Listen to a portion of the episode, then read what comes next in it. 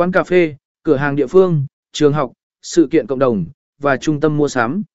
Sự hợp tác, hợp tác với các đối tác hoặc doanh nghiệp địa phương để phân phối tờ rơi và thiệp mời tại những nơi có lượng người tiềm năng lớn.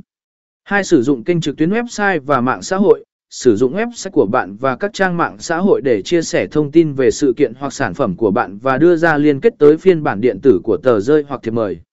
Email marketing, sử dụng email marketing để gửi tờ rơi điện tử hoặc thông báo về sự kiện cho danh sách khách hàng của bạn. Ba tối ưu hóa kế hoạch phân.